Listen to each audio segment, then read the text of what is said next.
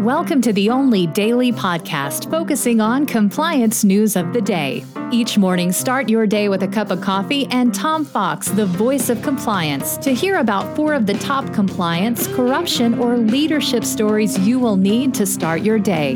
The Daily Compliance News is a production of the Compliance Podcast Network.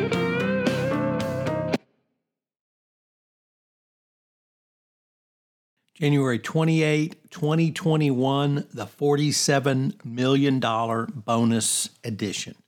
And we begin with that lead story as Larry Culp, the chief executive of General Electric, has defended his $47 million bonus secured in a year when the company laid off between five and $10,000 policies. His reasoning? Well, he made sacrifices because of the coronavirus.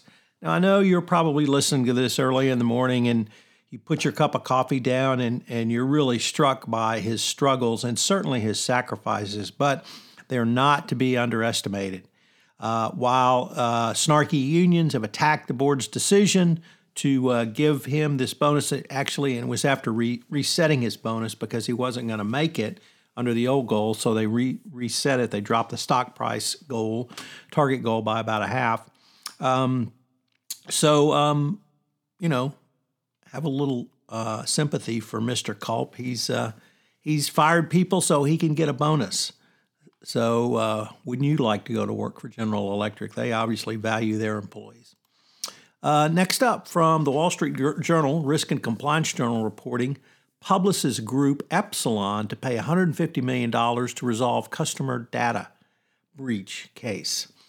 Uh, the unit agreed to pay this amount to resolve a years old criminal matter relating to the sale of information of more than 30 million consumers that was used in fraud schemes. The schemes disproportionately targeted the elderly and other vulnerable individuals. Employees of Epsilon Data Management, uh, the company purchased by Publicis in 2019, continued to sell consumer data to clients engaged in fraud even after they knew about those incidents, and similar clients had been arrested, according to the Justice Department. The company Alliance Data Systems, which owned Epsilon at the time, agreed to indemnify, indemnify Publicis against losses related to the case. So, um, criminal sale of data breach, something a little bit unusual. Nevertheless, um, it's something that I think every compliance practitioner needs to be cognizant and aware of.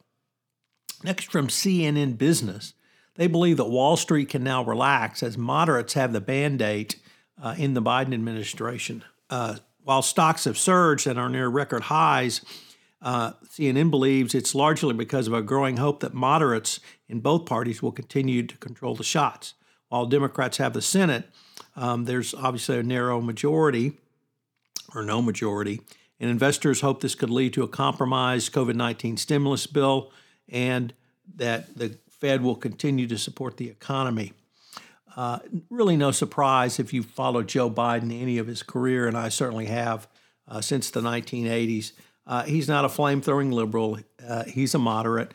He's from Delaware, and he will always be moderate. And I think the people around him uh, to help him will be moderate. And finally, from the BBC, the energy company Cairn Energy has threatened to seize Indian government assets, which were because of awarded damages last, last month by an international tribunal in a high profile dispute with the Indian government. Uh, Cairn has started identifying assets it could seize if the Indian government well, does not comply with the order. That's the problem when you sue a sovereign government uh, they don't always uh, comply with orders. And it's going to be interesting to see how this plays out for Cairn and the Indian government going forward. So, are you doing business in India? The Daily Compliance News is a production of the Compliance Podcast Network and a proud member of C Suite Radio. Thanks so much for listening. I hope you'll join me again tomorrow.